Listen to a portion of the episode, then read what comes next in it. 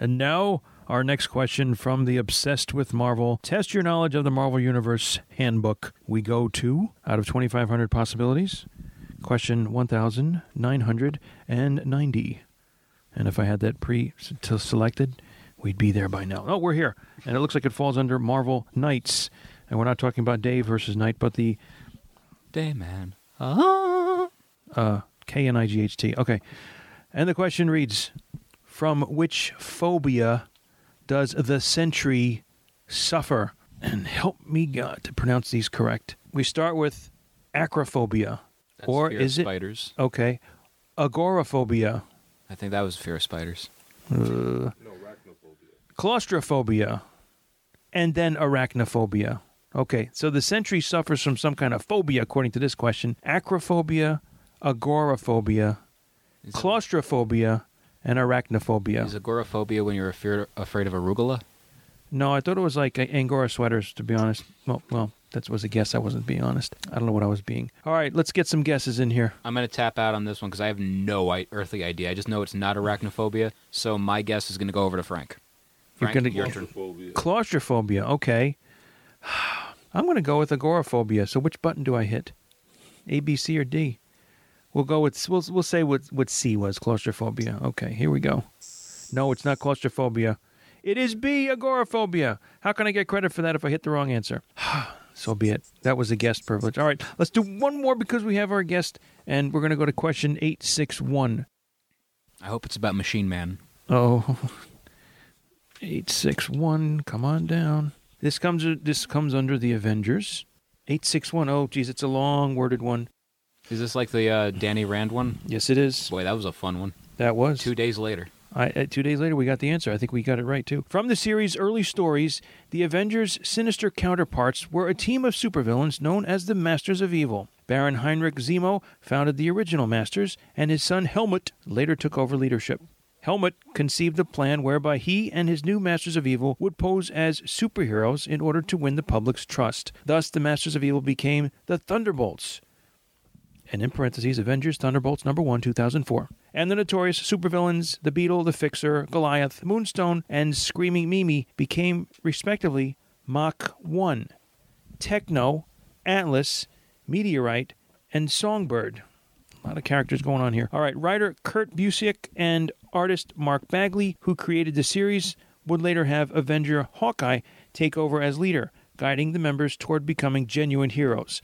The Thunderbolts have nonetheless usually been at odds with the law. Another version of the team was later organized by the outwardly reformed Norman Osborn, alias the Green Goblin. The question is which Golden Age hero's identity did Helmut Zemo assume in Thunderbolts? Golden Age hero identity did Helmut Z- uh, Zemo assume in Thunderbolts? The Destroyer, Citizen V, the Witness, or the Black Marvel? Shot in the dark for me here. I'm going with Black Marvel. Black Marvel is registered. Frank, do you have a guess? I'll go with Citizen V. Citizen V, he Of says. three of us, we got to get at least something right. Something's Rock, got to be paper, right. Scissors. Okay, I have. Uh, uh, you know what? I'm going to say the witness. I'm going to hit C for the witness, not the witness. The answer is Citizen V. Congratulations, Frank. Thank you. Obsessed with Marvel.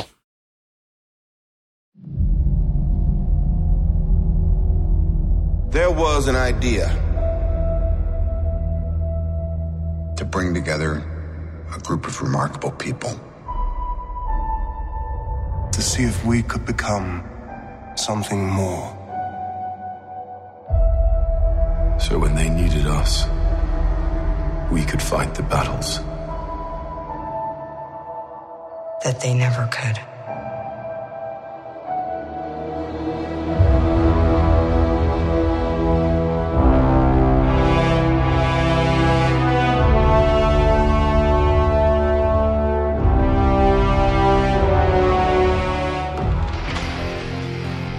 In 2018, the Marvel Cinematic Universe turns 10 years old. Avengers Infinity War draws near.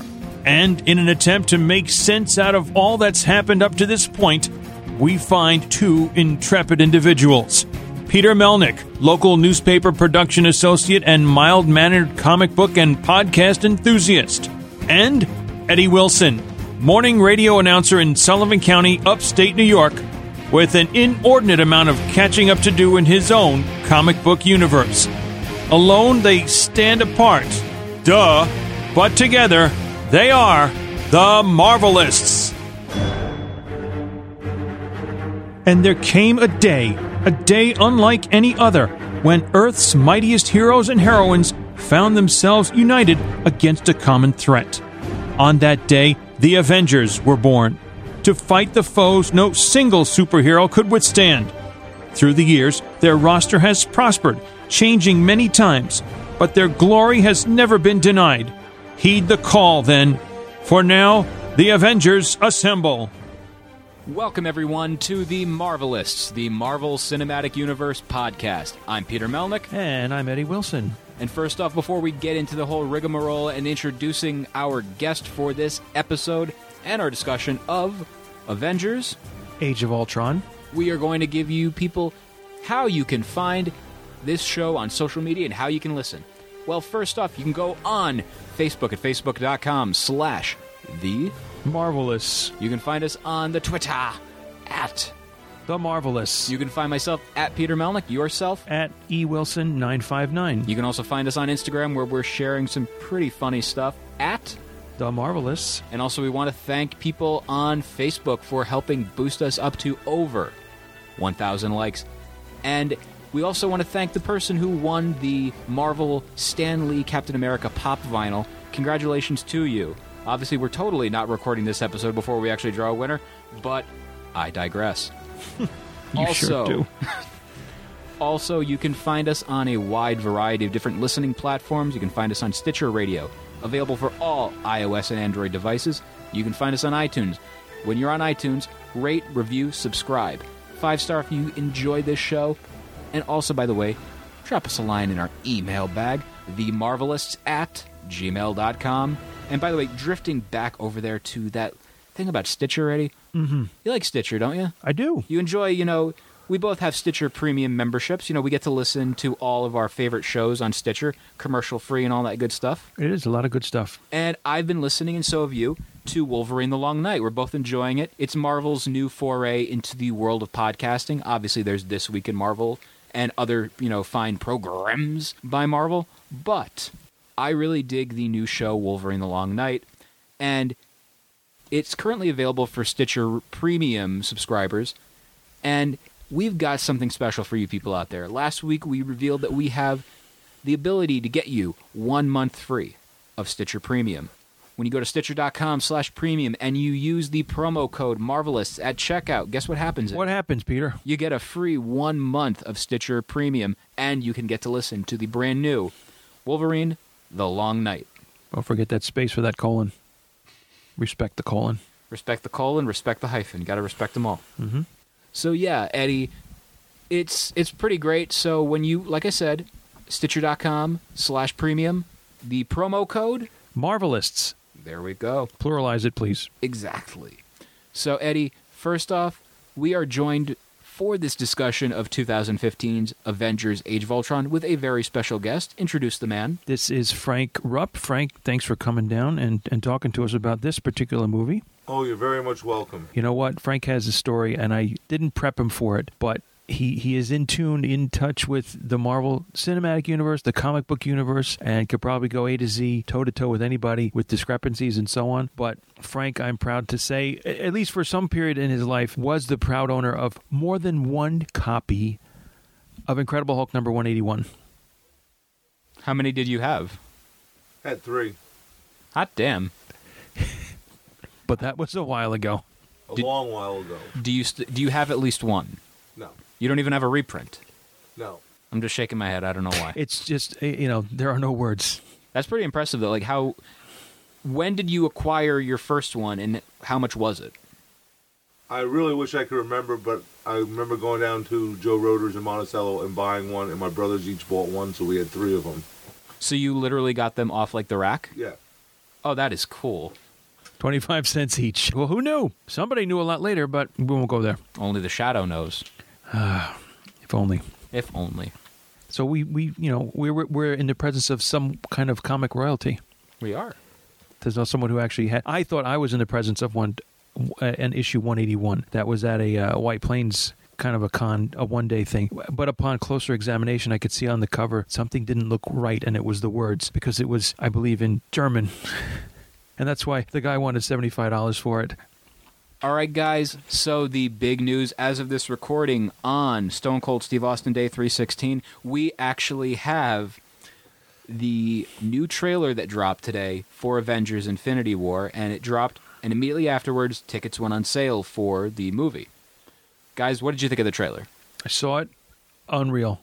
I just wow, wow, and and wow, because th- three possible. Now it's been talked about of a Marvel character experiencing permanent death, as the Russo brothers are in- intimating. And I tweeted my pick today. And I, s- you did, you It's did. a very bold one Um, no one's thinking this, and I'm I think it's the the guy with the purple and the arrows. Yes, but um, from seeing the trailer, and I don't think this is a spoiler, there were scenes where it looked like it could have been the end for Thor, Iron Man, and Captain America. Could this be the end? Where'd that come from?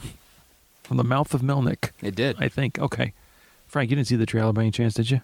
You might have just recently seen it, so you have that, you know, brand new look Brand of it all. look. it'll it'll prove to be interesting. Why do you say that? I mean, Thanos, I never remember being all that powerful, but the Infinity Gauntlet's supposed to give him all the powers, but yet he does not have all the stones, so the Gauntlet is pretty much incomplete. Yeah. I would say there's some very bold things that they showed in the trailer. That, and if I remember correctly, they don't show the scene with Thanos throwing the moon, do they? No. No. Because that's, you know, they're showing it in the uh, Entertainment Weekly magazine. They're apparently showing it in the India commercials. They're like showing it all over random spots, but not in the U.S. Interesting is right. I'm In surprised. India. Yeah, I'm surprised. Well, maybe they have moon throwing more frequently in India. No, I'm kidding. I have no idea. What do you mean? I don't even remember seeing him throw the moon before. Galactus does stuff like that. Jeez. Well, I mean, you know, Infinity Gauntlet. Whatever. To, end- to Wasn't end the beyond. whole reason Thanos starts the wars to impress the entity of death? Mm-hmm. His, hi- the love of his life, who doesn't love him, but somehow loves Deadpool. Huh. Figure that one out for a second. N- no, move on. smells like a burrito. Yeah, well, death Imagine warmed, what's- death warmed over. Imagine what Thanos smells like. No, I'd rather not. He smells like grapes. Surprising. Raisins, dried, Smells pruny. like, smells like methane from sitting on Titan too long.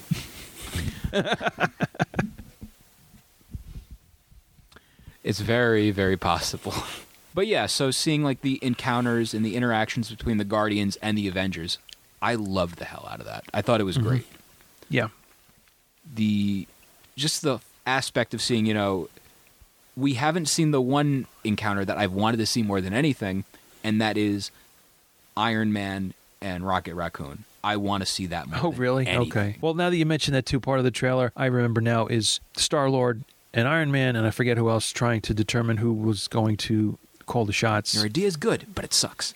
Yeah, you know, um, two two heads kind of butting up against each other to be leading this, and yeah, that ought to be interesting for sure. Well, Rocket and Star Lord already have an issue about who's in control to begin with. Yeah.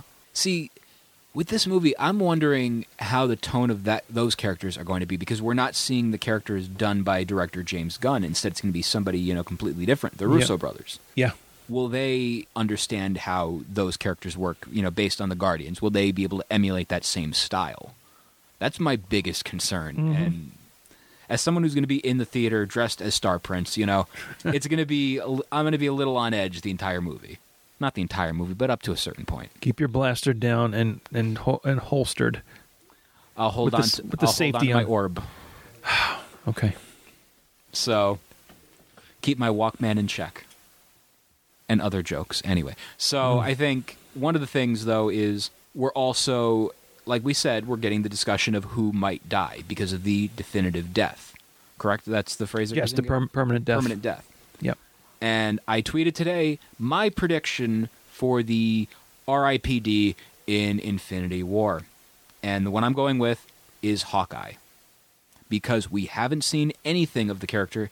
And if this is the case, the reason being is it's going to be a quote unquote heroic death. He's going to sacrifice himself for the greater good because I guarantee in the commercials we're going to see Guardians fighting him, you know, like more so, and they're oh my God, could Star Lord die? Could Gamora die? Could Drax and his sensitive nipples die? We don't know. but But because of that, no, I thought Hawkeye. I don't know. I mean, yes, he sacrificed. Who was about to sacrifice himself as he was saving the last child from the city of Sokovia in in Ultron that we're getting into. But then Quicksilver jumped in and took about half a dozen bullets from Ultron's ship that he was piloting. he's my favorite bullet pincushion. He really is. He's got a. He's he is. That's his, that's his one other power. But Hawkeye, the last we saw, was the proud father of a new child, a third child in the family, Nathaniel Pietro Barton. Yeah. So, in honor of Quicksilver, I think they came up with the middle name. Giving this character though all these little things like you know a family and doing this, you're building and showing more of a human side to him, right? Yep. And it's going to make it even more emotionally impacting when you kill him. Oh, and that's, what we want to do. That's okay. That's what they want to do. They want to elicit that response from the audience, and I think All right. that's what they're going for. Well, I honestly can't tell you who I think will die, but Frank, you told me off mic earlier what you had heard about a possible permanent War death. Machine will probably be the most expendable right off the bat. That one, yeah, I can see that. Hawkeye, remember for Civil War, they bring him out of retirement because he was already done. He hung up the bow, and they went and got, they went and had him help. Cap was looking for help and went and got Hawkeye. Well, why why would it be War Machine? Not be not because he was already severely injured. Is that why, or With his funky robot legs. with his robot legs. Yeah, but in the comic, that is like the lead death leads off with War Machine. oh, okay, going by that by that premise? All right, I can see that. which which may or may not happen because they've been known to deviate from the line of the story. I mean, Thor. If you're trying to kill a god, that would be pretty difficult. Yeah. We got an eye out of him for Ragnarok. But evidently his eye comes back because you've seen some of like the pictures and the video. He has the eye back, doesn't he? I am not. I should pay more attention to that. I, since I've had Keep eye issues eye out myself. for it. oh, Hey. look out! hmm But yeah, I think I'll be watching. all right, Fury. Did you Any- see that? What? You didn't see that coming? And my favorite one. Where's the Mandarin? It's a running theme. cookie. Yes. That is our go-to impression. I'm realizing It's- now. It is America. hmm Oh man, but yeah, I think they're going for a, a death like that. They want to make something impactful, and it's either going to be Hawkeye or War Machine. War Machine, I didn't even think of until you said that. I'm like, you know, they would do that. They really would because he did all these sacrifices for Tony Stark. He lost his legs for this guy. Yeah. He will lose his life to save Tony Stark. Calling it now. That that's You're Damn. recalling it now. It sounds like it's a it's a hey, you can have multiple deaths in this you've movie. got you've got a you've got a neck and neck I would answer. believe there's gonna be multiple deaths. Yeah, yeah. Okay. I could see Iron Man being up there on the On the list. Yeah. I've been I've been flip flopping on him because for some reason I don't know. I just feel there's no way they can do it. Like this is all a big ruse. He's oh he's he's leaving after ten years. Oh, Sure well. I, I think it's You know, we know. talked about that in the last episode cast, and yeah, that's a that's a component if you look at it on that side of the contractual stuff. But these are the movies, and it's not because the character is not going to. Re- it shouldn't be a direct parallel. I'm I'm just trying to be on the opposite side of it. Plus, you had also mentioned about the real possibility of it being Cap and having Falcon step up into the role as Captain America.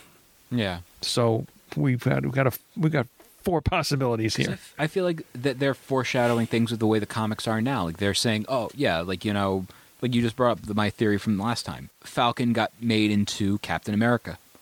Why do they do that in the comic unless they're going to do something down the line in the mm-hmm. co- in the movies? You know, because they always do something very subtle that hints towards the future of the movie. Yep, correct. Well, Tony Stark is no longer Iron Man either in the comics. He's like he's I believe is he still uh, artificial intelligence? Like he's a computer or something now in Ironheart. I'm not, I'm not sure. Because I've heard about that. I've seen, you know, when Iron Man made, an, or uh, Ironheart made a cameo in Amazing Spider-Man not too long ago. I'm like, oh, or Spectacular. I'm like, Okay. oh, cool. Question mark.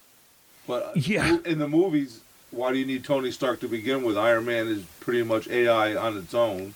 Pepper Potts was Iron Man in Iron Man 3. So he is actually, out of all of them, Hmm. probably the most useless one because You're breaking my Tony- heart right now because it's, I'm realizing that you're right.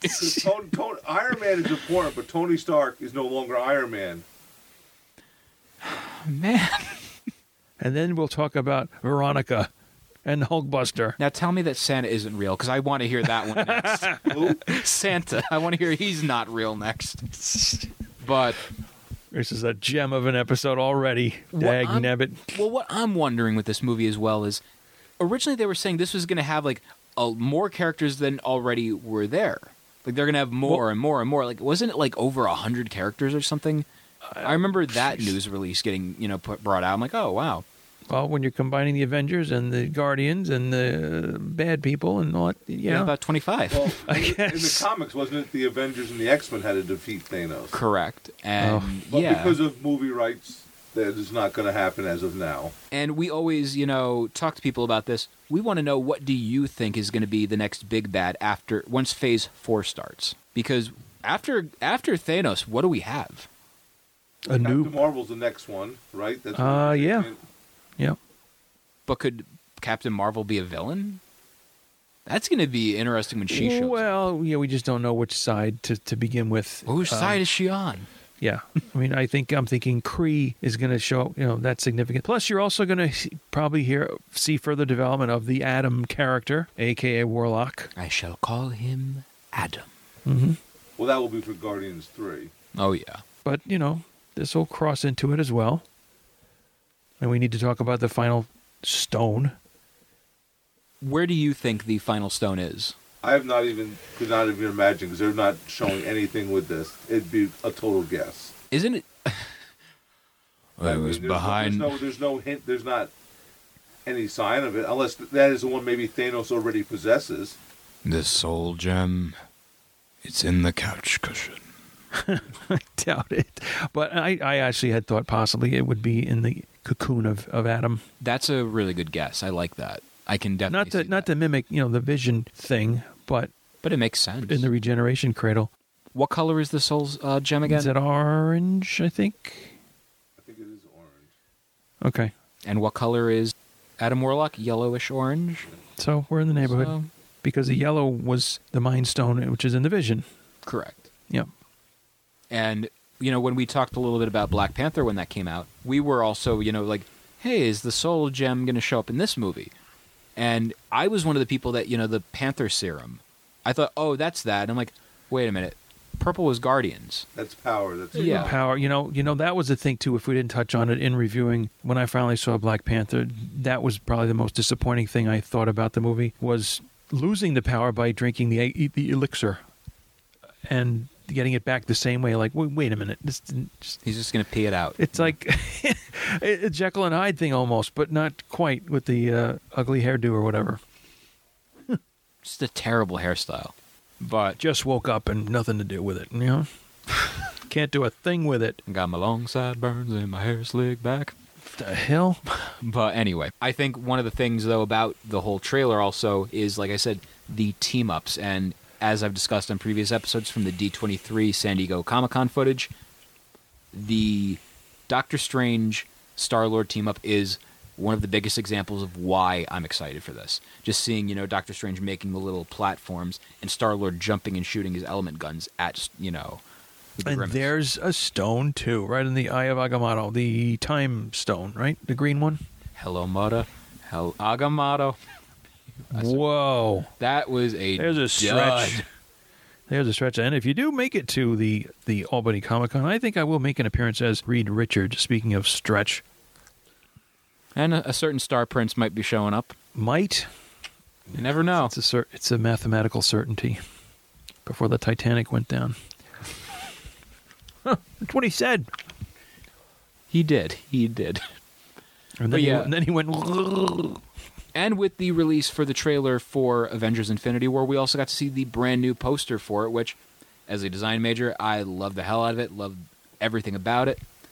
But one of the things that's most important about it is we saw some of the cast. Yeah. And very small in the middle, very hidden away. Ant Man. No. I don't know. You said very small. That's what I went. We're very close with the concept of very small. Okay. Peter Dinklage's name was in there. Oh yes. Peter Dinklage, you may know He's just as- vertically challenged. Come on.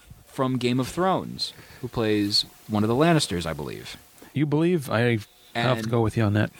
One of the things about this is no one knows what his role is going to be. People have been guessing. Some people have said MODOK. Some people have said this. Some people have Ooh. said that. MODOK. Hmm. For me, I'm going with this as much as I don't want to because he's been known as an actor who doesn't want to do cliche roles, so he doesn't want to play a character who's supposed to be their main attribute as being a dwarf. They don't want to be this. Yeah. So Big stilts. What? I'm going with this. If you've read the original Infinity Gauntlet story, one, there was a little troll character. You know who I'm talking about in the opening scenes. Well, I know a troll character that was I associated believe with. it's Pip the Troll.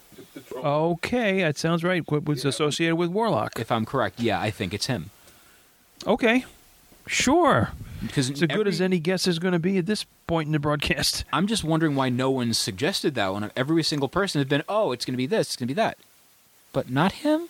Oh, no, he won't do that. No, he would. If you're getting the Marvel money, yeah, he will do it. Okay, Pip- maybe. I'm thinking Pip the Troll. Let's let's. Pip the Troll. You heard it here, maybe 34th. Peter Not said. first, 34th. Peter said Pip. Okay, two P, one P to the other. Okay. So, also, a lot of people, like I said, are wondering what's going to happen with the overall story of Infinity War. Okay, I thought it was the overall story of Black Widow and the Hulk. No, sorry. But Run I, with it. I want to know. So we know it's the gathering of the Infinity Stones. It's the battle between them. But what is going to be the main overall story of the movie? Do you think? Because we know and we don't at the same time. Ultimate power. Who gets it to use however they want? Yourself? Well, I'm wondering if he's gonna go with the storyline that he's doing this to appease the love of his life. Mm-hmm. So is that why he's decided that Earth is now the realm he has to inflict as much damage and death upon? But knowing that how movies go, we all know Infinity War is going to be the first one's going to be the battle where nobody's going to be winning in the end. Thanos will be winning when it closes, and then the second part will be the redemption factor of the heroes coming through. Which I think they may have changed. I was talking to Trey Stone at work today, and I think they changed to, to not have it be Infinity War Part 2. It'll yeah, be it under. was a di- originally going to be Infinity War Part 2, and now Yeah. it's this untitled Avengers, movie. Yes. Yeah, yeah. There you go. So I'm thinking the reason we don't know a title of it is because the movie hasn't come out yet, and it might be like maybe Re- Avengers: Revenge of the Clones or so. I don't oh, friggin' know. Stop. But the reason we don't know a title, which we should know by now, because you know, if if it had nothing to do with that, wouldn't we know by now? Yeah, well, mm-hmm.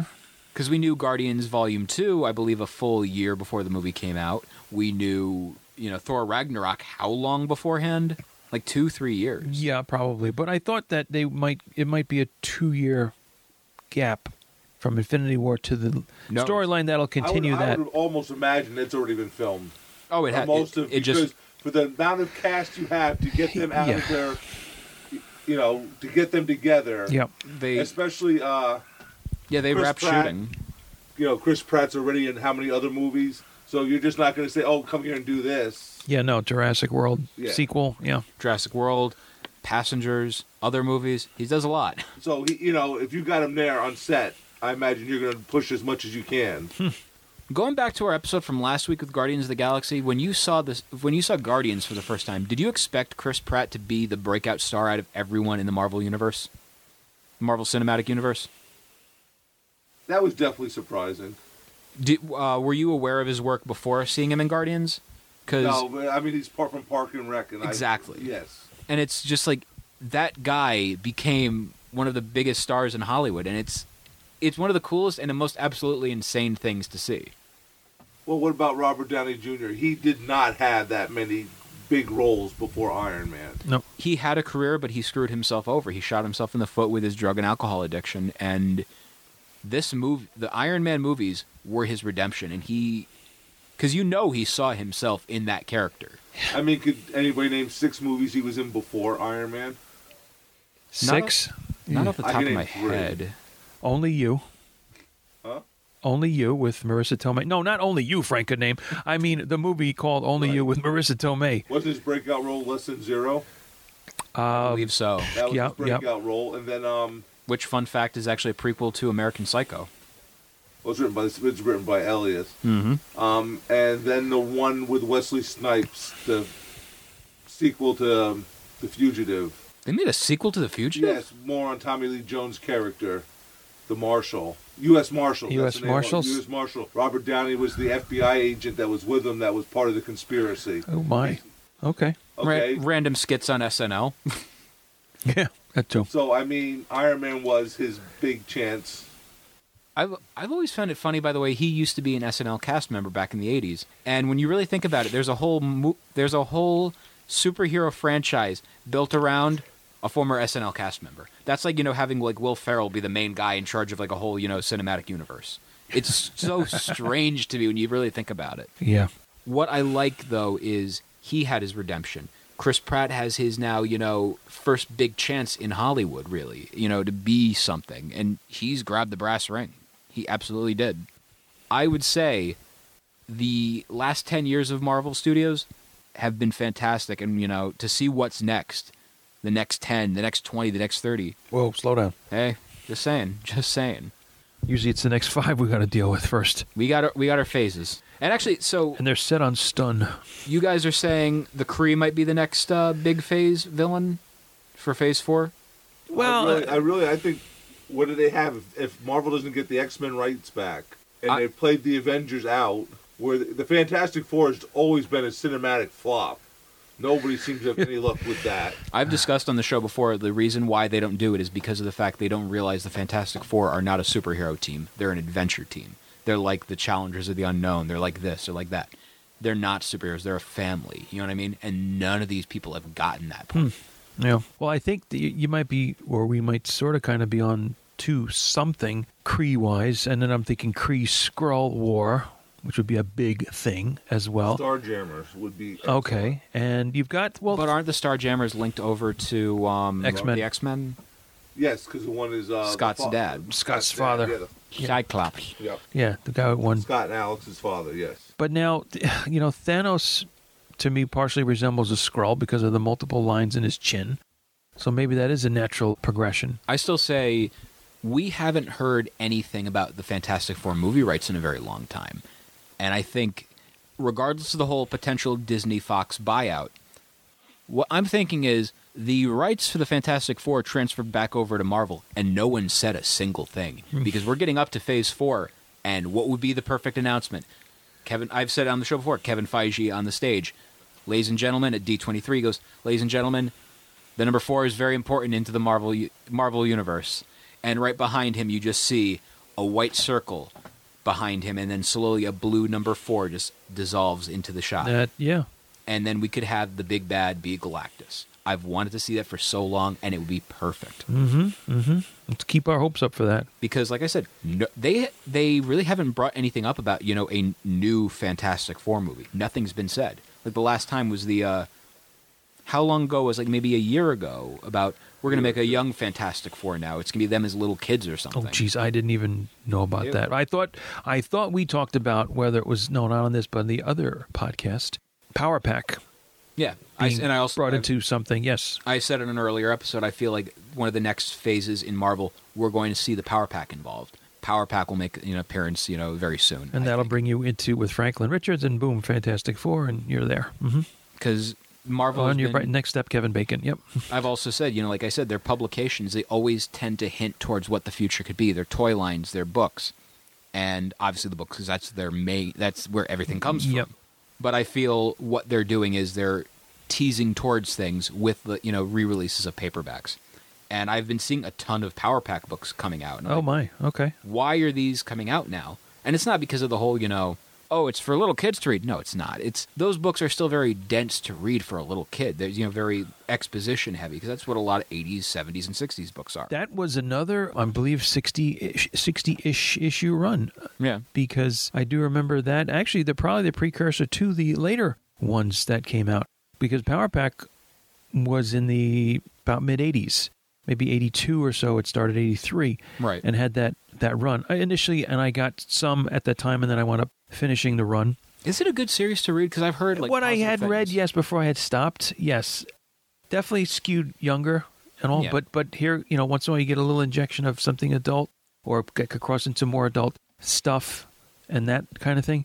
But then later, you know, like it was said, the the Submariner had his 62 issue run, as well as Guardians of the Galaxy from the 1990s, and the title that I couldn't think of at the time was the New Warriors. Same idea, which is somewhat reflected now in like the 2014 time period with short restarts of titles that go for 12 or 14 issues and then start over again. No sense does it make to me, but I digress to also.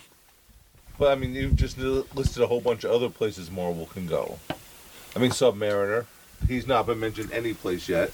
I know like the main reason why they haven't done anything with him is his film rights are still tied up with Universal, and so are Hulk. So maybe you know they could figure something out. What about Alpha Flight? Yeah. You tie in with Wolverine if you can get Wolverine because he's the original project from him. Yeah. I just want to see Canada. Sasquatch. And what about the and there, Puck, the small guy. There's another little Well, little role. daughter's what the new Puck, right? His daughter's. I don't know. I didn't know there were new newer characters in that in that team. But now But they've said not, they're not going to do another Hulk movie. So now Hulk is out of the picture. You kill off a few Avengers. Well- Did- I- I well, oh wait, so maybe not another Hulk movie, but you still have Ruffalo in other movies. yeah, I'm- yes, but I mean, it, He's still got a contract, kind of thing, I guess. right? But we're just talking about where they're going to go. If they're Yeah. not going to do another Hulk movie solo, Okay. it does that takes an option away from them. They've said they don't want to do a Black Widow solo.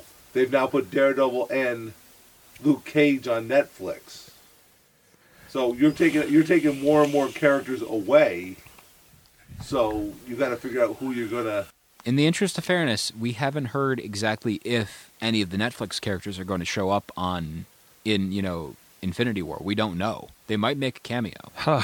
Well, we would know by probably what what type of costume they're wearing, I guess. in one of the uh, recent Lego sets that just came out for uh, Infinity War. One of the there's like a little newspaper you see on like a newspaper machine, and in there it references I believe either Daredevil or the Avengers or not the Avengers, the Defenders. Defenders. So wow. Hmm. They're it's one of those. Pay attention just a little bit. It might be that they might leave like a little Easter egg. You never know. Like oh, there's other superheroes around. We just Yeah. don't know them yet. And but, then I mean, the true defenders are what Hulk, Doctor Strange, Valkyrie, which they've now MCU has used all three of those characters. yep. So you'd just be adding either Hellcat or Nighthawk. And you'd they have ha- the original defenders. They have Hellcat in Jessica Jones, I believe. Uh, Patty Do they? Walker. Yeah. Yeah. Which, by the way, we haven't discussed it because I'm so far behind on the Netflix stuff. I need to finish the last episode of Daredevil season two, but Jessica Jones season two apparently dropped, and it kind of bums me out because hearing it's not that good kind of really broke my heart. Don't Good. believe the hype. Jessica, well, yeah, See it to believe it. Jessica Jones season one, though, out of everything I've ever seen from Marvel Studios, it surpasses the Marvel movies. That's just me. That's just my opinion. Okay. So, I don't know. I, I'm I'm thinking what's going to happen is we're going to see maybe scenes involving the characters. We're going to see like maybe like, and this is what's going on. Like show a little TV. I think it'd be hilarious. They show it on the TV, you know, or like on a like a laptop. Oh yeah. But you see the defenders fighting, you know, off the uh, Thanos threat or whatever. Because you never know. Mm-hmm. They might do it. Yeah. Okay. Throw Charlie Cox and all them, you know, a couple paydays. Not the candy bar. That's what I was thinking. It's a good candy bar though. It's a good candy bar. So now, guys, on to the main topic at hand 2015's Avengers Age of Ultron. Guys, this is a very controversial movie, much like Iron Man 3 was, much like Thor the Dark World. Some people love it, some people absolutely hate it. I'm in the like it realm. Not love it, but I like it. It does start off with a big battle scene, you know, after you see the blue Tesseract and, and you, you first see the twins, Quicksilver and Scarlet Witch. So I think it was a great composite they did after you saw individual fightings. And they all kind of come across the screen going left to right, and they're all kind of lined up. That was some good opening shots in the sequence. And with this movie, we get like a we get the introduction of the proper introduction, the full introduction of Quicksilver and Scarlet Witch, and I don't know, like they're characters that are very much tangled up in the legal muck involving the Marvel Studios and the Fox Studios with the X Men, where you can have Quicksilver, and I believe you can have Scarlet Witch in the X Men universe. Because she was introduced in the X Men. Yeah. Question mark something. Comic book wise, or are you talking? You know, Just the whole legal battle. yeah, that's that's part of what. Well, the legal battle wasn't the character, but it's the name of mutant. It's so strange. They Like- cannot use mutant. They are enhanced. They are not mutants. Well, in our last episode, we ended up mentioning, you know, the concept of quote unquote miracles, or the which one were they introduced in? Uh, was the end of the Captain America movie? Yes, it was at at the end Winter of Winter Soldier? Soldier. Right, They yes. they use the word like I said. I want to get your opinion on this. Why did they say miracle? Because it starts with an M. Is that you know the were they trying to like sneak that in, like you know Trojan horse it in? They're not mutants. They're m- miracles. Yeah, miracles. That's the ticket. I'm We- not. I'm not sure. Isn't it the same as the whole vibranium versus adamantium? You don't ever see them mentioning it in the Marvel the Marvel movies. Adamantium, Yeah. but vibranium is all the answer. yes. So is it? I mean, how much are they hitting to towards what? I mean, is it because they're just like, well, we're gonna argue what we have the legal rights to argue with? if it ever happens, if the Fox deal does go through and we get the X Men in the Marvel Cinematic Universe, how do you think they're going to introduce some of this stuff? By the way, is it going to be just a one, two, three thing, or is it going to be very subtle, like slowly roll everything out over the course of time? You know what? That could go either way. It depends on how much of a budget they have. I think. You all of a sudden you just see a movie where it's like, "Hey guys, by the way, adamantium mutants. Well, see you later." See you I, I mean, as much as all the people don't want to hear it, this all comes to what they can sell. Yeah. Oh yeah. and eventually every bubble busts. So when they finally get up with all these salaries, and all of a sudden this, the return is not as great as they predict, these will be gone. Hmm. And I know there's a lot of comic book geeks who heart just broke because they can't accept that fact, but this is the real world, and when it does not happen, this is they'll be gone. And I think that's what they're trying to see. That's why the whole Phase Four is probably like, okay, how much marketing does Infinity War two? Well, boy, that I mean, oh, it made a lot of money, but yes, but it cost us all these salaries and all this effect. Mm-hmm. The profit margin has now come down. How much farther are we going to push this issue? Contracts are a big deal. And I mean, you're talking Scarlett Johansson, Robert Downey. I mean, these are serious actors who are getting paid serious money to be Yeah. here now. Yep. I'm looking at Eddie, and I think Eddie's trying to re- realize that yes, this bubble may burst. Yeah, I'm the bubble burst guy. He does not look very happy. No, the glasses are off. Let the weeping begin. The glasses are off. The anger is on. Ah, jeez, you wouldn't like me when I'm hungry, by the way. But yeah, one of the things, like I said, was the introduction of Scarlet Witch and Quicksilver. And I always found it hilarious that the character of Quicksilver in the Marvel Cinematic Universe is played by the actor who played Kick Ass. And in the X Men universe, the actor who plays Quicksilver is the best friend of Kick Ass in the Kick Ass movie.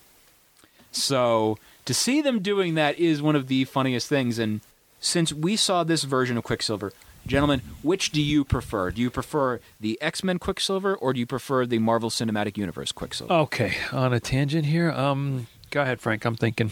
True to comic is a Marvel because Quicksilver was always the hothead.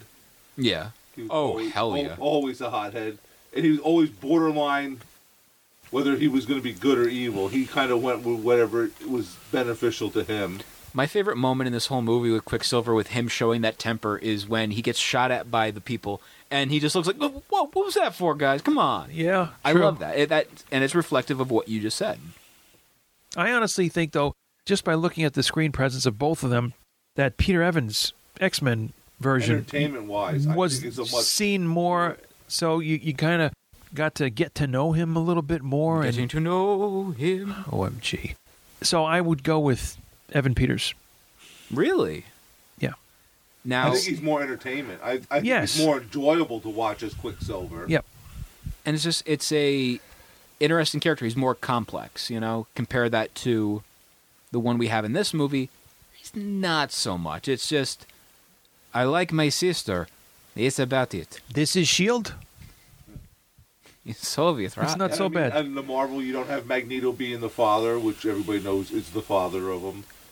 And the and the X Men, it's it's pretty much brought out that Yeah. yes. So They're a family. Unknown, unknown here. You know, is that going to be the next thing after? Oh, look, Magneto shows up, and these are his kids. After the Infinity War, That's it. House of M. M for Magneto. Yes. That's what he prefers. But yeah, you know, seeing that version of Quicksilver. Now, my opinion, I'm going to give the cop out answer. I like them both equally because during this rewatch, I actually liked him a lot more, and it bummed me out knowing that we're not going to have any more Quicksilver in the Marvel, you know, cinematic universe. And that was it. I was thinking they killed him. Just a one and done. What? You didn't see that coming?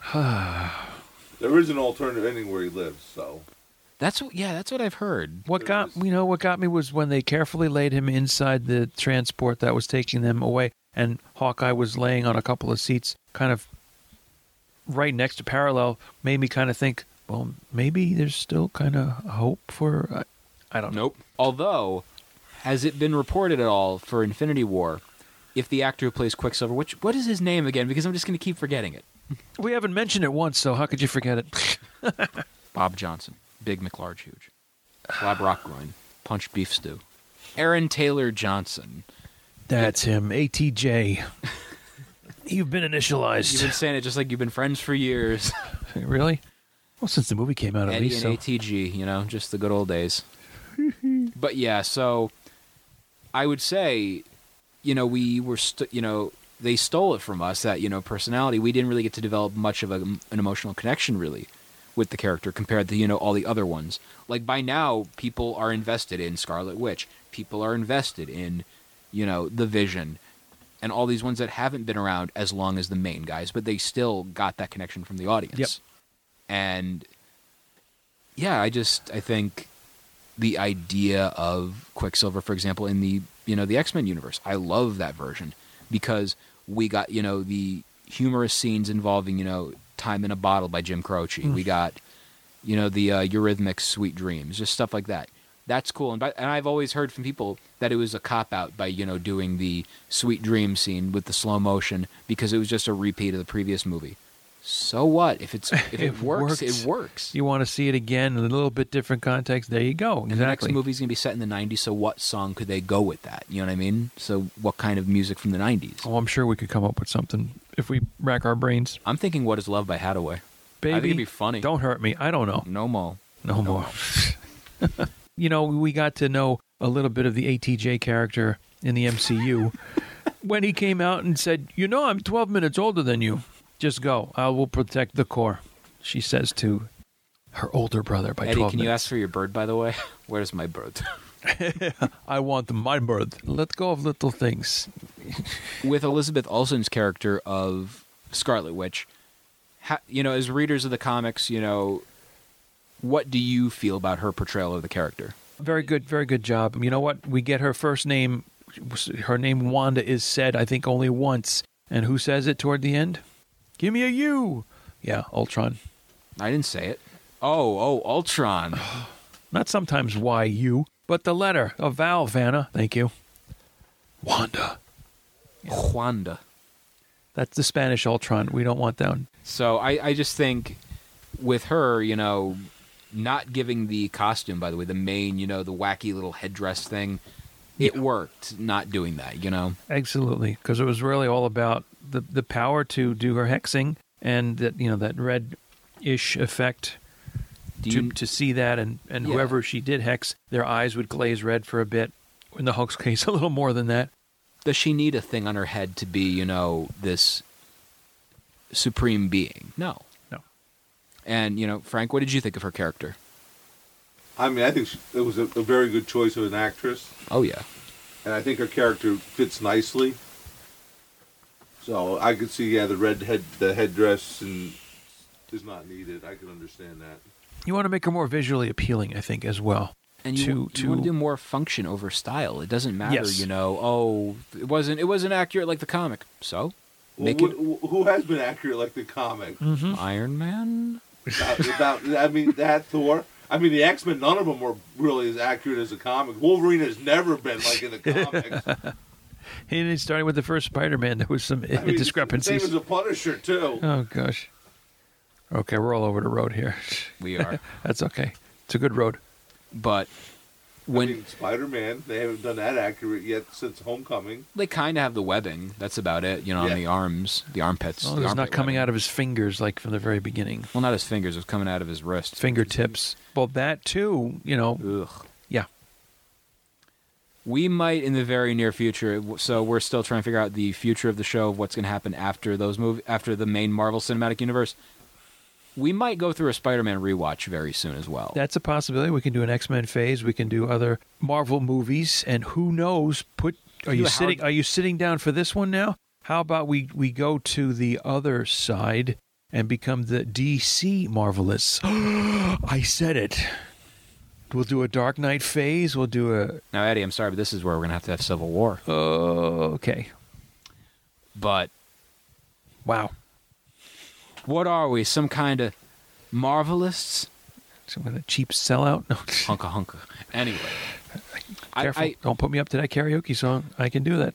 but what I you know what I like about this movie is also just the seeds of seeds of dissension that you know we're starting to see in the characters. Like as we're you know doing the show, we have playing in the background Age of Ultron, and I just saw the one scene between Captain America and Iron Man, and furthermore, the seeds are being planted with the tension between them. Absolutely. And Duly noted, yes. Somewhere in these three pages of notes that I have. it's a very you know not a bold decision because it's it's needed because we're coming up to Civil War. It's like very soon. I think it was the next year after this, wasn't it? Sounds right. 2016, yeah. Yeah, because we're only hitting a couple more, and then we're we're at Civil War. And you know, I just I just feel by doing the tension between the characters, and also you start to see it with other members in the group, don't you? You start to see you know not everything is you know perfect here, and I like that. No, it's really yeah, it's really there. There's there's a little friction with Thor and Stark for sure, but it seems like it's a growing relationship between, let's say, from the point of Avengers to now Avengers: Age of Ultron, between Banner and Stark. There's also romance between the Black Widow and the Hulk. Yes, the fella done her wrong, and do we run with it or yeah? I was actually surprised. Did they? They never did uh, the Hulk and Black Widow as a romantic couple in the comics, correct? Not that I know of. Not that I know of, but honestly, wasn't the Hulk gone by the second comic, the second Avenger comic? The Hulk was no longer in the group. Yeah, he he. yeah, The dumb Avenger There's some- left. Yeah, you know? the dumb Avenger. The stupid But the Avenger. Aven- But the Avengers have always had a changing roster. Yeah, they would all go so long, and then it would be time to shake it up again. Only Iron Man and Cap- Captain America doesn't come to what? Avenger number five? I believe Five- four. Four. Four or five, right? We Yep. know this because of an episode where we had a trivia question for that, so we know that offhand. Oh yeah, we got that one down. It's number four. In fact, I have a previous cell phone cover that has that exact thing. So maybe Hawkeye won't die, and he'll go make the West Coast Avengers like That could, that's a bold prediction too. I I actually like that. And that's got to be worth a pretty penny, also. That Avengers number four. Oh yeah, it's the you know bringing you know good old Winghead into the Marvel you know Oh, yes. continuity back in. Mm-hmm. Yeah.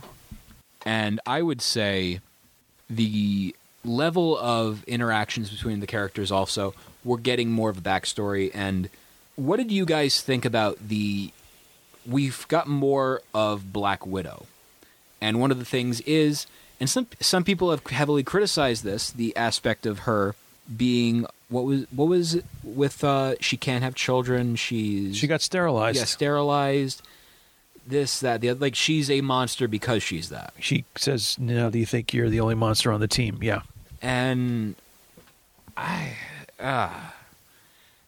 There are elements of the Marvel universe cinematic universe where it holds up and where it doesn't. Well, you know, That part of her backstory doesn't hold up to me. That's just really, guys. you're you're seeing more of these other characters in part because of the Scarlet Witch putting a hex on them. You know, and I think she did pretty much hit everybody. So you've got some kind of a Not Squirrel Girl. flashback, or no, not Squirrel Girl, but with Captain America taking it back to kind of a what if thing. If uh, the war was over, he did get to dance with Peggy Carter, but then the ballroom that they were in is empty. Turns The into a ballroom blitz.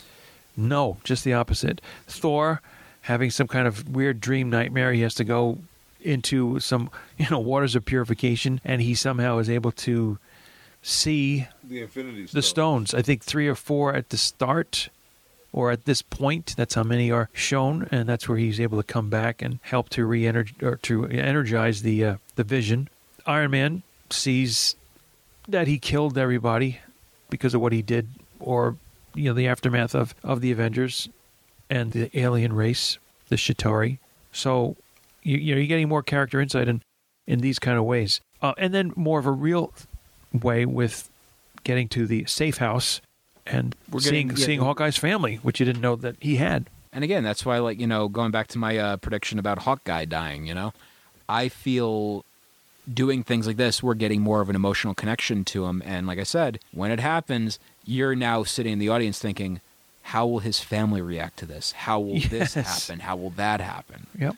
And I feel like that's why that seed was planted so early because now you're just like, wait a minute, that movie I watched a few days ago during my rewatch, didn't he have a family? Oh, ish. So we can definitely say that the Vision isn't going to bite the dust because he was just born yesterday. You never know. Believe That's true too. I know. I mean, Thanos pulls a stone out of his head.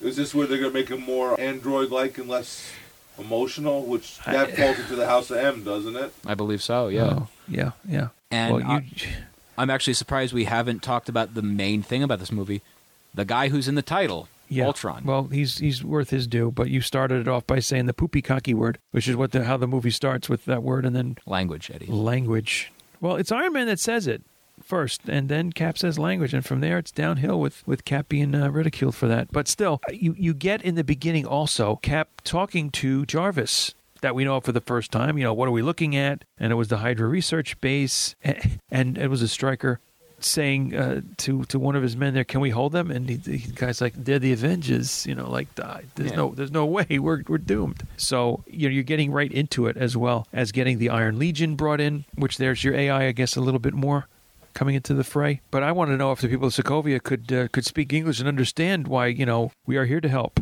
Please back away. The I'll- squadron is unsafe. I want to drift back over to talking about Ultron because obviously, you know, if you read the comics, it's a different origin for the character. He's created by who? Well, Hank. It's actually the same origin, just a different creator. Yeah. It's Hank Pym creates him.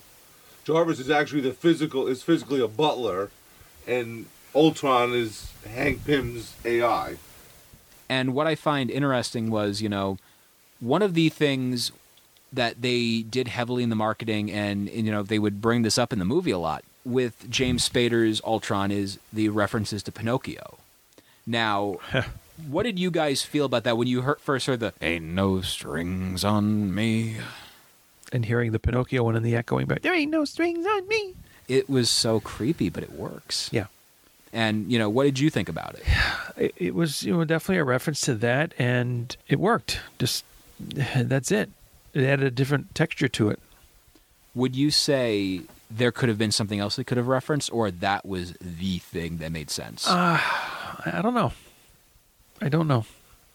now, also going back to the character of Ultron in this movie, being played by James Spader, could you have picked if it was up to you guys, who would you have picked as the actor for Ultron? I think Spader nailed it. I thought he did a fantastic, you know, Well, voice He's got the acting right job. voice. Uh, I was going to say they may may have augmented his voice a bit, slowed it down perhaps a little, and they could have done the same thing with somebody else who would normally speak in a higher range, pitch higher. I don't know. I feel like Spader's voice in this is the equivalent of what Robert Downey Jr. would be if he was a creepy game show host. because he has that cadence to him, he has that inflection, and Yeah. it just works. Yep. And I don't know, I, I think you couldn't have anybody else play that role and, you know, have that level of gravitas. And, And his level, his vocal level, does does change in a couple of instances where he uh, he pitches up higher. He cuts off, he slams his hand down and cuts off Klaue's left arm and says, "Oh, I'm sorry. I'm sure that'll grow back. That I'm sure that won't be won't be a problem." Or when Scarlet Witch sees what Ultron is actually up to, which is global destruction, and he and her, her brother decide to take a hike. Guys, wait! You know, whatever. He's like pleading, sort of, and it's out of his his character. Maybe he's trying to come across as being a little bit more human, if it, if you will. What I kind of find funny about this is in this movie, we're introduced to Quicksilver and Scarlet Witch, and they are led by this guy who is made out of metal. They're they're they're his lackeys, if you you know to an yeah, extent. yeah. And what who introduces them in the comics? A guy who can Manipulate. manipulate metal.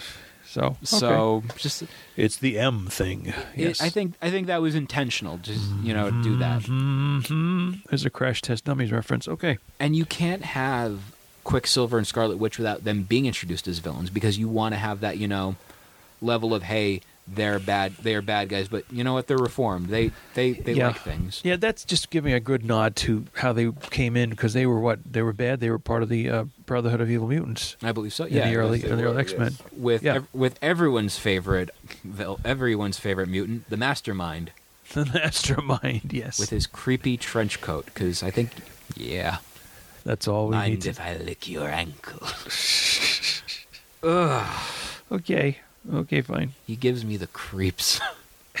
That's right. As Maria Hill said, he's fast and she's weird.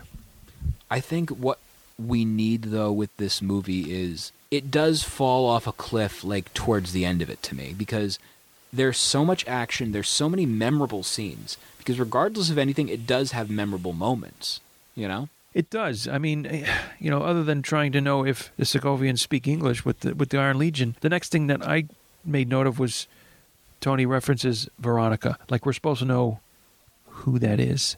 I didn't from the beginning, so it was a name drop. I don't, I'm not sure who it refers back to, and the fact that it can be Betty's summoned. friend.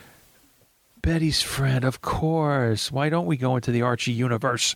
The Archie Cinematic Universe. Oh, the ACU. Phase 1. Moose. Moose and Jughead while we're at it. But, you know, the fact that Veronica is orbiting in space and is able to be summoned down within seconds, it's kind of uh, amazing. But how you, you know, how you do that, you make it work in the in the movie and you move you move right along. And then there's the memorable Keep quote. Moving forward. Keep moving. Is that a Rocky thing or something? Okay, that's fine. And and uh, I see a suit of armor around the world. It was the Black Knight. That's exactly right. Boom. You looking for this? I'm going with the Black Knight from Marvel. Not Martin Lawrence. That's fine by me. Because ah, he, man. was an Avenger too for a while. Reminder Martin was released in 1992. A nation celebrated. A nation celebrated. Okay. 1997, Martin was canceled. A nation mourns. Do we want to get into the Stan Lee cameo now? I would say definitely, yeah, because so if we're ranking our stand stand cameos at this point of you know from Iron Man all the way to this, this is my favorite one. Just Stan getting faced and going Excelsior. Is he being carried away? Come on, Blondie, stop trying to scare us. We've been through worse with his World War II veteran hat on. and I, you know, out of all of his cameos, this is his best acted one too. You know what? When I watch the scene and he's being carried by two other people and he's slurring Excelsior, you've got one other vet slumped over the bar, sitting sitting at the bar. There's one guy who you would think because he's behind the bar would have been the bartender, but it looks like another vet. He's standing. He's got his hand up as if he's got a drink in his hand and an open mouth grin, just like frozen there. And I'm like, well, wait a minute. What? He did, you know, did this elixir have that much of an effect on that he just can't move now? Maybe, but just a a back visual that I happen to catch. I would say just that that cameo of Stan's is one of the best and when you really think about it what, you know, could be better than that, you know? You put him in roles that are appropriate. That you know, short time that he's there, but he's there, and that's what makes them makes them great. I think in most, if not all cases, Frank- you know, What is your favorite Stan Lee cameo you've seen not just in the Marvel Cinematic Universe, but you know, the X-Men movies, Ever. the Fantastic 4, cartoons, anything. I would say the two in the Fantastic Four are the best. Where he plays the mailman, Lumpy, something. Yeah, actually, he says that was his favorite because he got to play one of his own characters. oh, okay, yeah, yeah, And then when he gets turned down at the wedding, on the guest list. on the guest list, that, yeah, that's no, it's me. Yeah, yes, I thought that was a good one. that was very good. Yeah, yeah. And if I remember correctly, the uh, Guardians Volume 2 cameo he has where he's talking to the Watchers. Yes, Correct me if I'm wrong, but wasn't it originally intended he would reference Deadpool as well? Like he was I like, I was a Oh, really? DJ. Oh, jeez. I Okay. don't, I don't know. He's, he's actually got the two cameos with the Watchers, in, Yes. but I don't remember. You know what? That that would then I think make it st- the longest Stan Lee on camera, you know, cameo. With the No. two, If he if he had the two scenes, yeah. Stan's longest cameo was, I believe, Amazing Spider-Man with the uh, library fight. Oh, with the, He was on there for a while. Yeah. That was- he listening to them. Yeah, He's listened to the- listening to the music, filing books, you know, strumming, maybe being a, a, a, a conductor, maybe a That maestro, was, that was a good scene too. and everything's going on behind him. Well, you want to get the battle scene going on, even though it's to an operatic kind of a or whatever uplifting song, but Yeah, then that would possibly be up there as well. The longest one, sure. Now, what I want to know is when we're incorporating Ultron as a villain in this, off mic, Frank, you were very vocal about the portrayal of Ultron in this, and I wanted you know you to tell the audience like why you felt this version of Ultron maybe didn't you know satisfy your fandom of the character. Well, I mean, from what I remember reading the comic, Ultron is a powerful villain, and just watching the scene now, he just handled Captain America, Scarlet Witch, Quicksilver, Hawkeye, and Black Widow all at one time by himself. So, other than the Hulk happened to be here, him by himself should be able to hold off the whole Avengers, not have to have an army of Yeah. Ultra, Ultrons, like you got a bunch of Chitauris running around, and let's let's just. It's like the Matrix, where finally, agent, you know, the agent's there, and now Neo's just fighting a thousand of them because some guy at his CGI board just, just Giving the sitting there repeat got button. a tick going on. They got to keep replaying something. oh, I like that scene. I like that scene. Yeah, let me keep going. Oh look, look, there's a whole bunch of robots falling down on them. You know, eh, point taken. See now, I want to watch that movie. Just him, like just Iron Man underneath like a stack of robots. I'm coming. I mean, honestly, the way they played the movie out, why didn't just Tony Stark make a whole bunch more Iron Man, and then them and Ultron could just fight the whole time? No, because in Iron Man rest of the 3 Avengers could watch, watch, eat popcorn and just watch what's going on. He blew him up. It was Christmas. This the clean slate protocol. Protocol, excuse me. Yeah, but he's Tony Stank. He can do this. Ah, yes, he can. He's a mechanic. He can just build something. But then again, Rocket Raccoon's a better mechanic than he is. Oh. let's just be honest. Okay, now there's the correlation. Okay, I didn't get it right away. All right, slow on the uptake again. Way to go, Wilson. This raccoon is better than I am. That's that's what we're gonna see. And I, I don't know. I mean, I feel We're gonna have a build off. I feel out of all the villains, Ultron is the most menacing. You know, until we get to Thanos, you know, to the Grimace. But I would say he fails towards the end. Now, obviously, he's going to fail because that's how you know you defeat a villain. But I would go with the sense of it's stupid mistakes that he makes, and hmm. for something as smart as he is, he shouldn't be making those, and that's where the fault lies with the character. Yeah, yeah. Point taken. It's true. And also in this movie, you know, speaking of robots, we end up getting the Vision. And the Vision, you know, comes to fruition through the Jarvis program, you know, after getting like his stuff messed up with, you know, Ultron, you know, his creation. We get, you know, a, a physical personification of Jarvis through the Vision. Yeah. What did you guys think of the creative decision to change Jarvis from a butler to a robot? Well, you know what? Right from the first Iron Man movie, you've got that happening, and you have you're kind of having to accept Jarvis as that. So it works for then, and you just perpetuate it, keep it coming through, kind of thing. You're not sure, just like they are not sure what kind of creation this is going to be when he comes out of the cradle, as to wondering if he is a child of Ultron, or he's not Jarvis, he's not Ultron, he's something else. And right now he's on the screen, the Vision, and he's naked. So he's just flying. He's flying through a window. He's red. And Frank, what did you think about the decision to do the Vision the way he was in this film? I think they, it was an easier way out. I think, because, okay, which two original Avengers are not in the Avengers? In the Avengers movie, Right Yeah. now, Ant Man. And Wasp were both. Ant Man and Wasp. Avengers. Yes. So they've been, they were. I don't know because they were Phase Two, so they had to rework the whole system of how Jarvis was going to be portrayed versus Ultron versus the Vision. I don't know that. I mean, think about this. This is Disney running a studio. They got a think tank going on of what's going to appeal to the most people. The easiest, most effective way, so we don't have to have a hundred origin stories Yeah, most cost efficient too. cost efficient. And honestly, they probably sit and listen to all these fan base things and think like, oh, what does all these fans want? Let's see what we can follow with. I mean, you're talking a company that has massive amount of research involved in Yep. something. Yep. I mean, you think about you got people who are true to the comic, you got people true to the movie, and then you got people true to a video game, and you got people true to a cartoon. Yeah. I mean, Harley Quinn is a perfect example. She was never in a comic until she was on a cartoon, and now she is the hottest item DC has. Yep. That's a very bold statement, but it's so true. Like Harley is, you know, I know Harley cosplayers, I know Harley fangirls, I know Harley fanboys, I know people and she who love the character. started in a comic. Right, she started in the Batman animated series. Right. And to see that, you know, character impact is pretty impressive. Yes.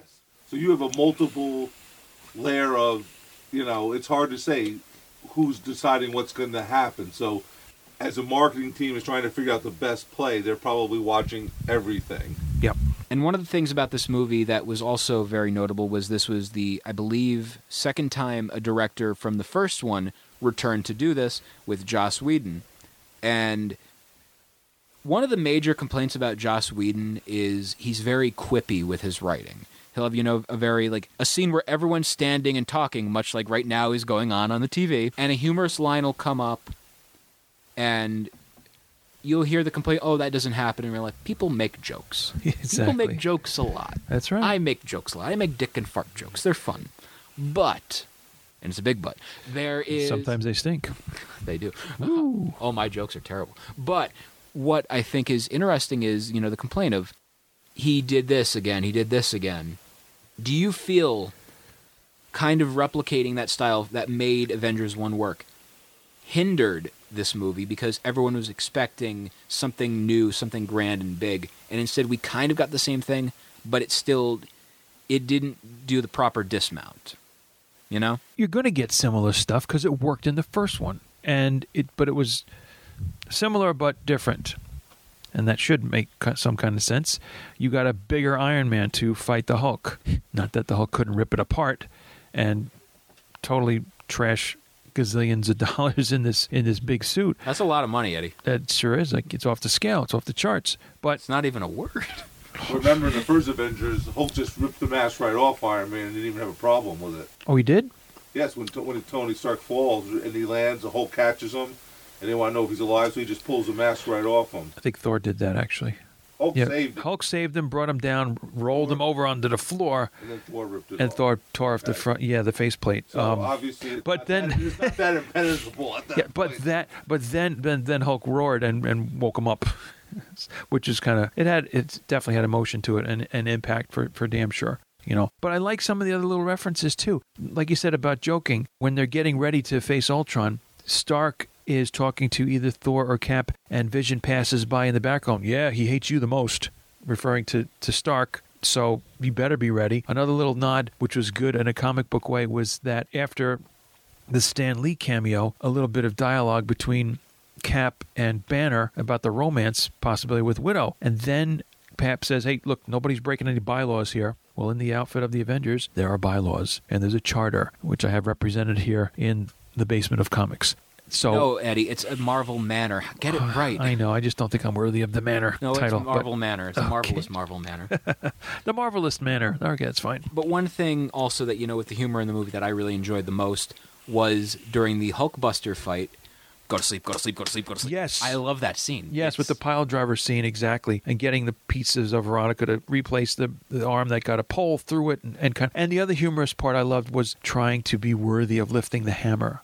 Now, did he or not budget Captain America? It looked like he did. Yeah. and to the point of Thor being worried about it. Frank, what do you think?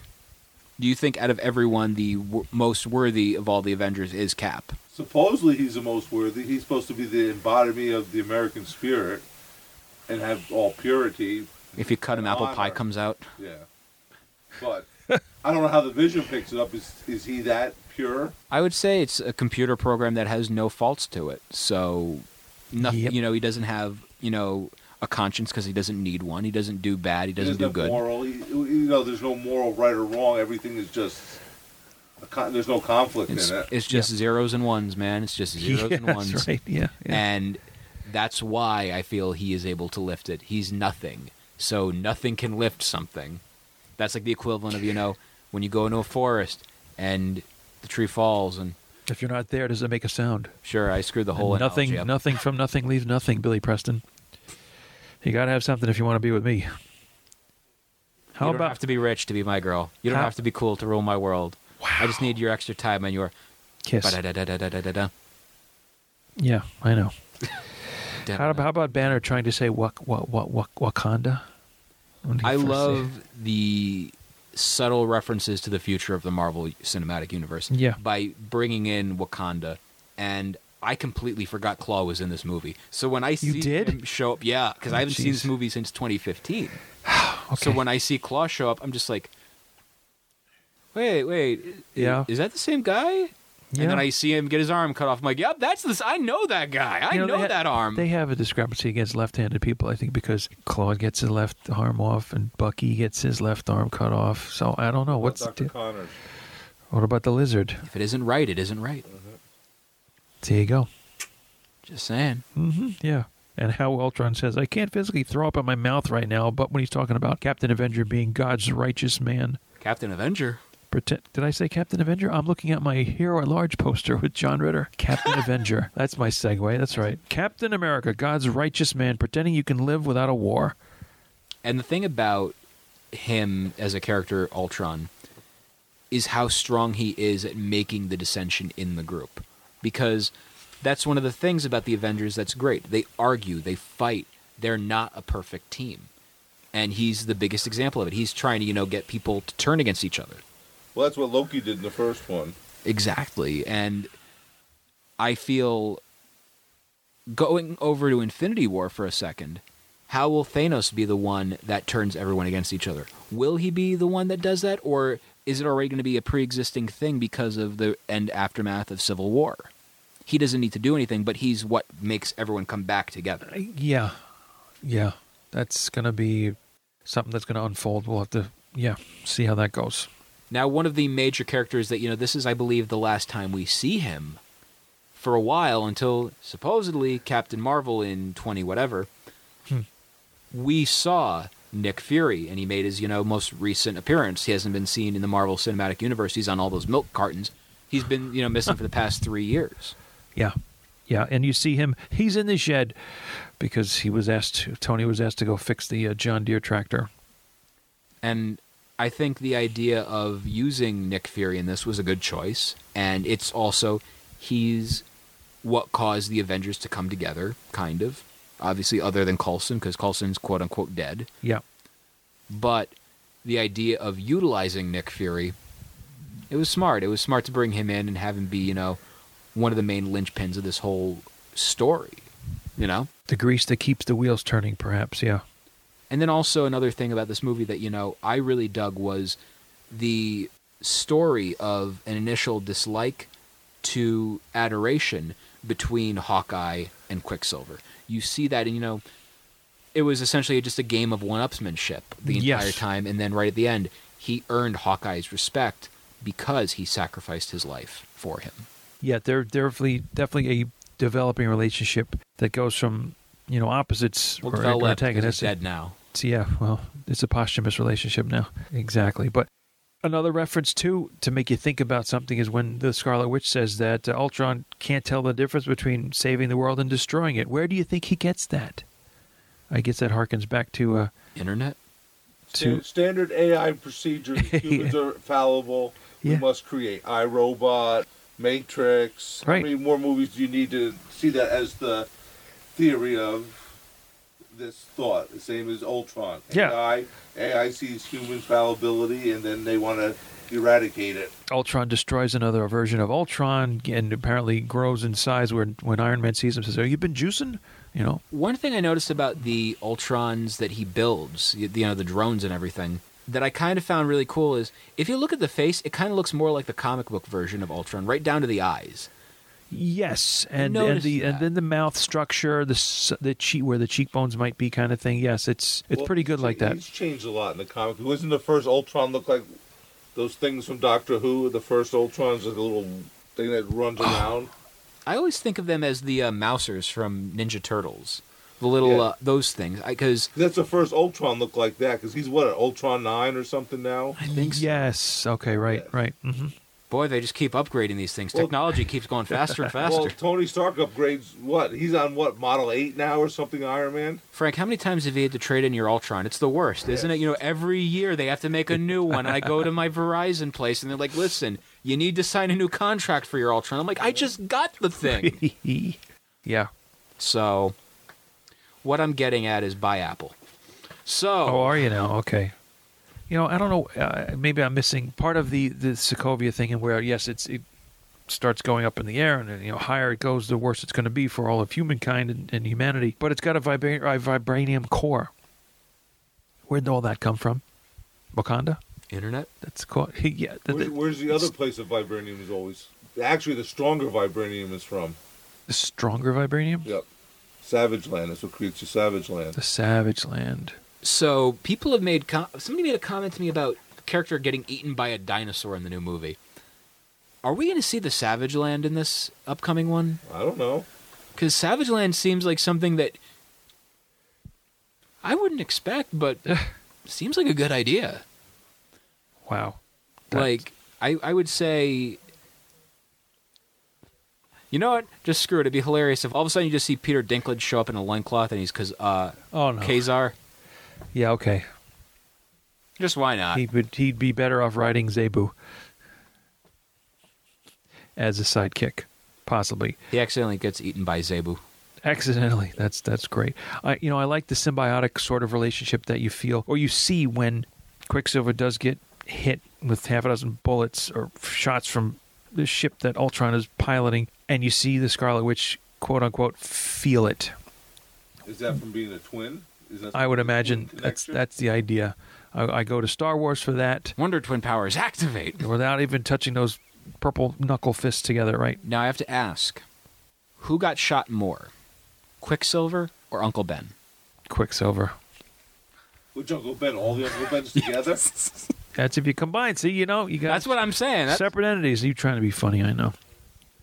And then the other, if you didn't know the comic, you wouldn't get the part where what's left of Sokovia is being destroyed, the floating island, and Vision flies in to save Wanda. And you just take it as such. But if you know the comic, you know that there was a relationship that built. They made a little limited series about it, 12 issues, and, and I think they got married even. So Vision and the Scarlet Witch, yeah, an item for sure.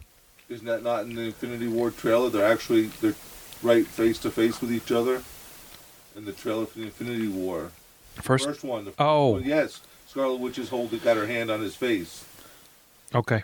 it's such a bold decision to do some of this stuff in the sense that you know how far can you deviate from the original material and still keep it the way it is and i mean personally one of the things i'm looking forward to talking about with the relationship between scarlet witch and quicksilver between scarlet witch and the vision is is scarlet witch responsible for vision's wardrobe in civil war with that really stupid sweater he wore It's more domesticating when you're in a relationship, the partner You know- will pick clothing for you, and I think right. I think he's got terrible taste. Maybe with birds on it. In fact, you didn't see that that part of the wardrobe. Well, as we were talking before, as I'm watching Hawkeye here, Hawkeye don't have his big headpiece on either, like he wears in the comic.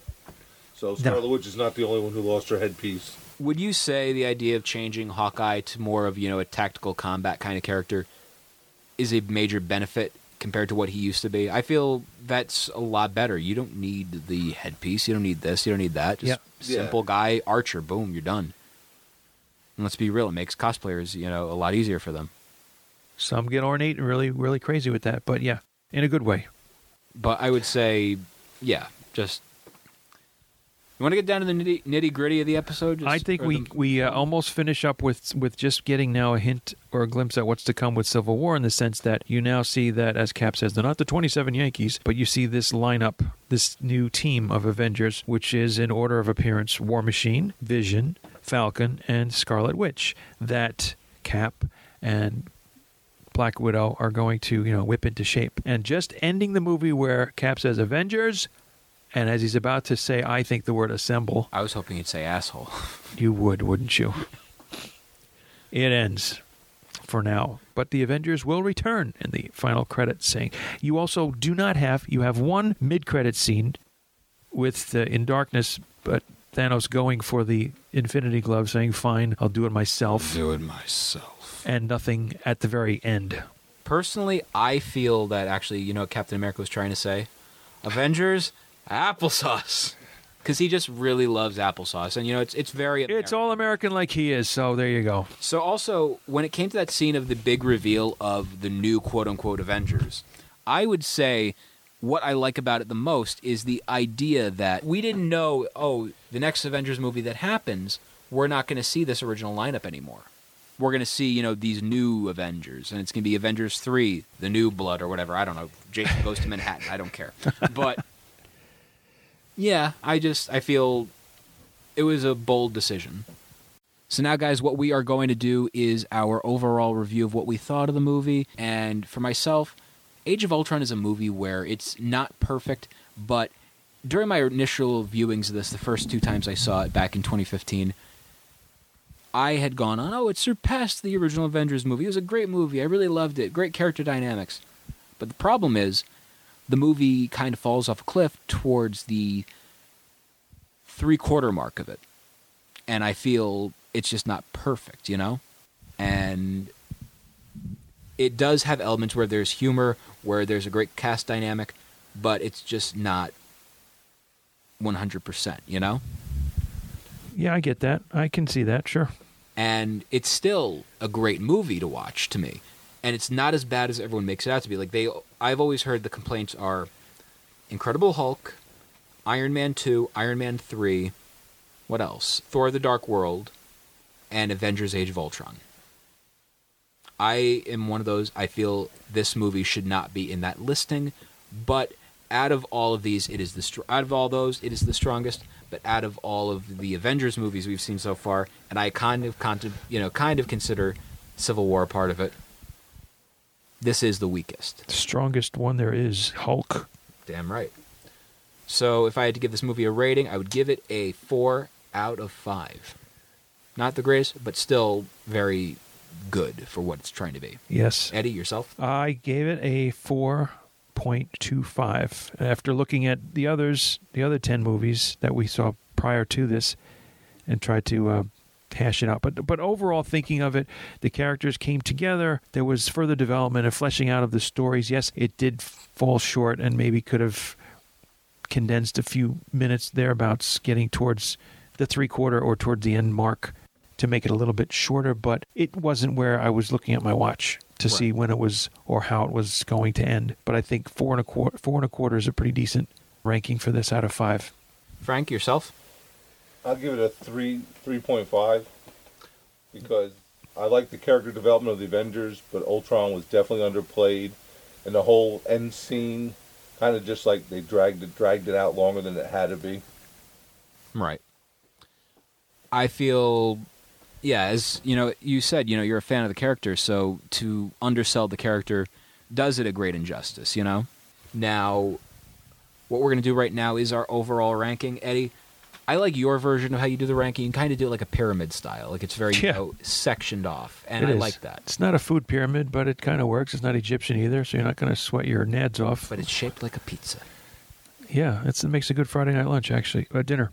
So now, Eddie, you go with yours first, and then I will go into mine. All right. Well, at the top with a four-way tie, it looks like, with a ranking of five, are Iron Man, the Avengers, Captain America: The Winter Soldier, and Guardians of the Galaxy, with a ranking of four point seven five, or four and a three quarter, would be Thor, and Captain America: The First Avenger, dropping now to a four point five, going solely to Iron Man two, and then at 4.25 would be Iron Man 3 and Avengers Age of Ultron. Jumping down a little further now to a ranking of 4, The Incredible Hulk, and rounding out the bottom with a 3.5, Thor The Dark World. So now, in regards to my ranking, I got to go number 11, Thor the Dark World. Number 10, Iron Man 3. Number 9, Incredible Hulk. Number 8, Iron Man 2. Number 7, Captain America the First Avenger, or the First Avenger if you're in another country. Number 6, Avengers Age of Ultron. Number 5, Avengers, or Avengers Assemble if you're in another country. Number 4, Thor. Number 3, Iron Man or Iron Man. Number 2, Captain America the Winter Soldier. And finally, number 1, Guardians of the Galaxy. So, yeah. That's all she wrote. Since we don't have enough time to be able to do a longer one, you know, because of, you know, we'd have to like set it up and everything. Frank, what is your top three at this point? Up to this movie, what was your top three? Up to this movie, I'll go with Avengers, Captain America, and Iron Man. The first Iron Man. I could see that. Those are yeah, they were the best ones of what they could do with those too. You know, With, the- with an origin story, they were the best worked ones. And the first cap you like? First Cap. yeah. Okay. So now, guys, before we go, let's get into these social media plug skis. Frank, you don't have Facebook or Twitter, any of that stuff. So we can send you smoke signals, though, right? Maybe Carrier pigeon, Maybe. Telegraph. Pony Express, Ooh, I, Candygram. Candygram from Mongo. Candygram from Mongo. Mongo like candy. Boom. Da, da, da, da, da, da, da, da, da, da, da. Anyway, so you can find us on Facebook at facebook.com slash. The Marvelists. You can find us on Twitter at. the Marvelists. You can find myself on Twitter at Peter Melnick. Yourself. at ewilson959. You can find us on Instagram at. The Marvelists. You can email us. Eam? Emu. Email? Yes, you can email Oh, uh, The Marvelists. at gmail.com. You can also find us at your local library. Be sure to ask your local librarian and say, hello, I would like to listen to The Marvelists. And they'll be like, we don't know what you're talking about. Get out, you crazy homeless man. But you can also find us on iTunes. You can find us on Stitcher Radio, available for all iOS and Android devices. And when you're on iTunes, by the way, back to that, rate, review, and subscribe. Five star if you're ever so inclined. But with Stitcher, you can also go to stitcher.com slash premium and help support the show by using the promo code. Marvelists. And you'll get a free one month subscription. And, like I said, you'll help support the show and you get to listen to Wolverine, The Long Night. Just find us, please. So, for Peter Melnick, I'm Peter Melnick. Frank Ruck. And I'm Eddie Wilson. Excelsior.